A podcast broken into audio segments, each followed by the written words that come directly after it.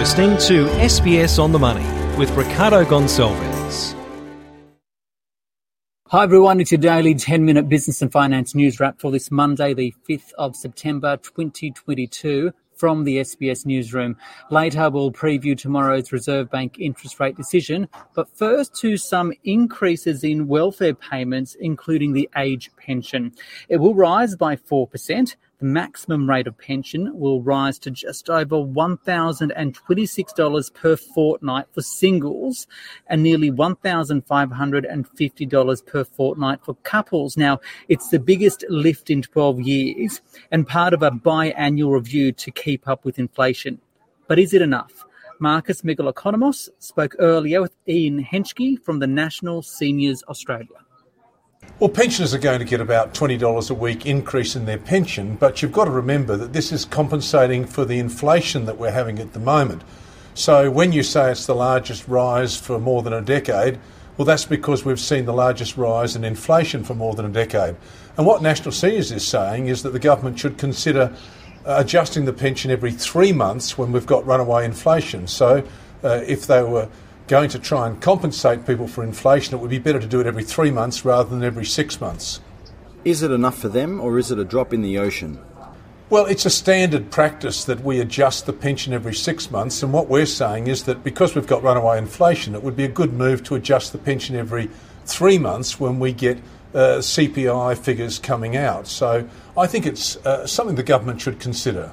What else would you like to see? Well, we surveyed our members recently, and 20% of them said that they intended going back to work. And one of the reasons they wanted to go back to work was because they needed the money. And so we were pleased last Friday when the government announced it would increase the pension work bonus by $4,000. But we understand this will be from December, and it's a one off at this stage, which will cut out in June.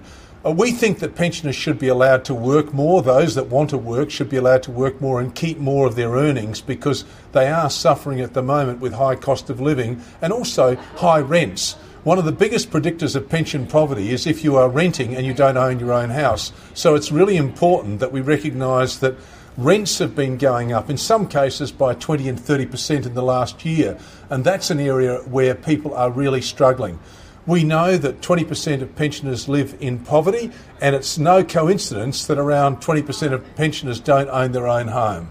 More than $42 billion in dividends pumped out to investors this month. Retirees are large share market investors. Will this help them? Well, look, one of the things that's been happening over the last few months has been that interest rates have been going up. That's been bad, obviously, for people that are paying a mortgage. And let's not forget, plenty of pensioners are still paying off their own homes when they get to retirement age. So, uh, interest rates going up might be good for people who are saving, but we also have to remember that there are many people who still are paying a mortgage when they uh, reach pension age. So, it's a mixed blessing.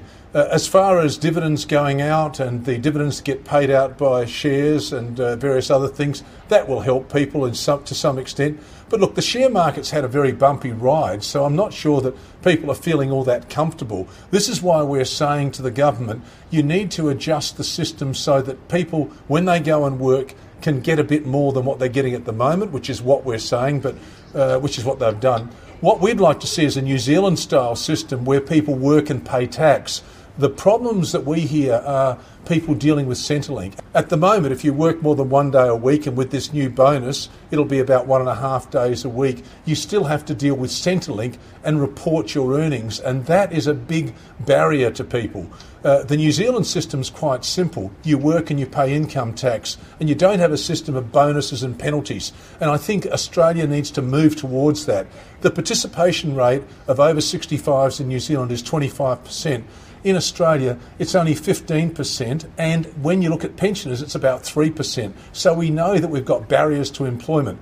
There are 500,000 jobs going in Australia at the moment, and there are many, many pensioners who would fill those jobs if we changed our system and made it more like the New Zealand system. What other issues are you advocating for for pensioners at federal or state level?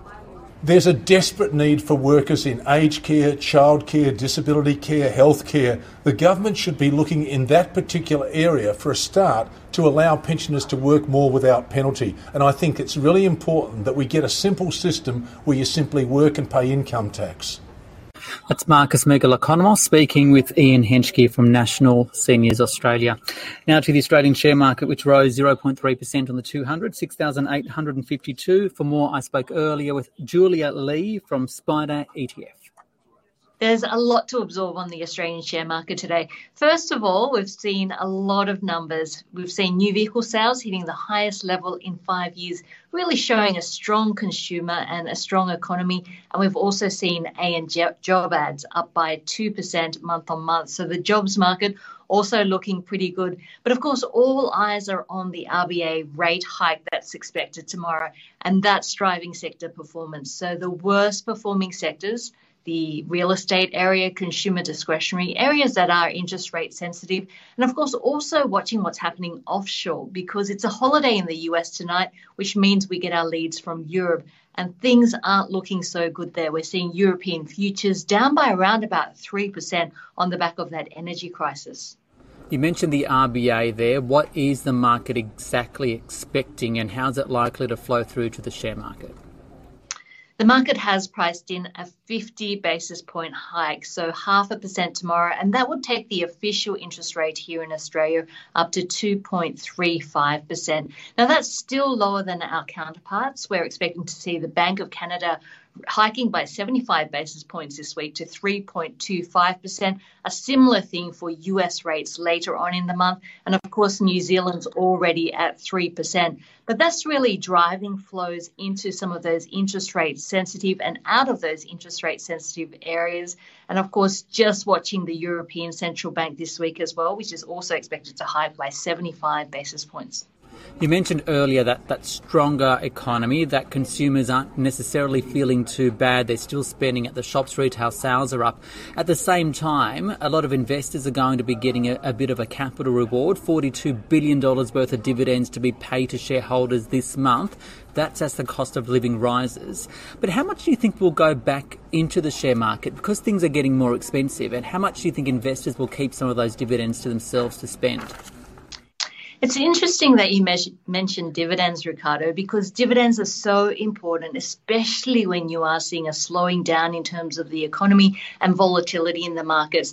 I've done some numbers today just on the performance of the share market and seasonality, and September is actually the worst performing month for Australian shares, and those numbers are back to uh, 2000, so in the last 22 years, the average performance of the Australian market is a negative 1 for the month of September. But once you factor in those dividends, that becomes minus half a percent. So dividends being paid in September have a big part of performance for Australian investors. But with the cost of living rising, you'd have to think that a little bit less will be put back into the share market this year. Final question. We've also been seeing a, a, rebalancing of the makeup of the S&P ASX 200 today. The likes of Zip, PointsBet, Life360, EML payments, all leaving the index. They're all, you know, relative t- tech stocks. What does this say about the composition of the index now and the companies ruling the market? And, and exactly why should we care about this rebalancing? The rebalancing just reflects price performance and the companies that have done well versus the companies that haven't over the last month and the last quarter. And if we have a look at, I guess, the companies that are leaving the index, they're technology stocks.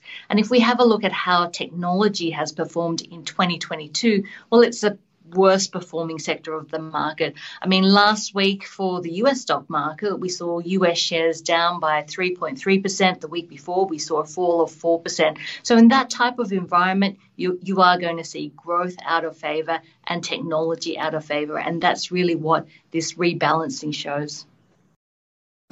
Julia Lee there, equity strategist, SPDR ETF.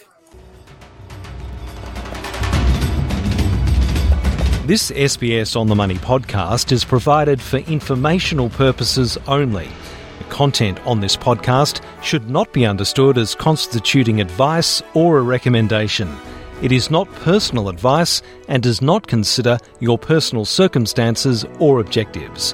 You should contact a licensed professional before making any financial decision.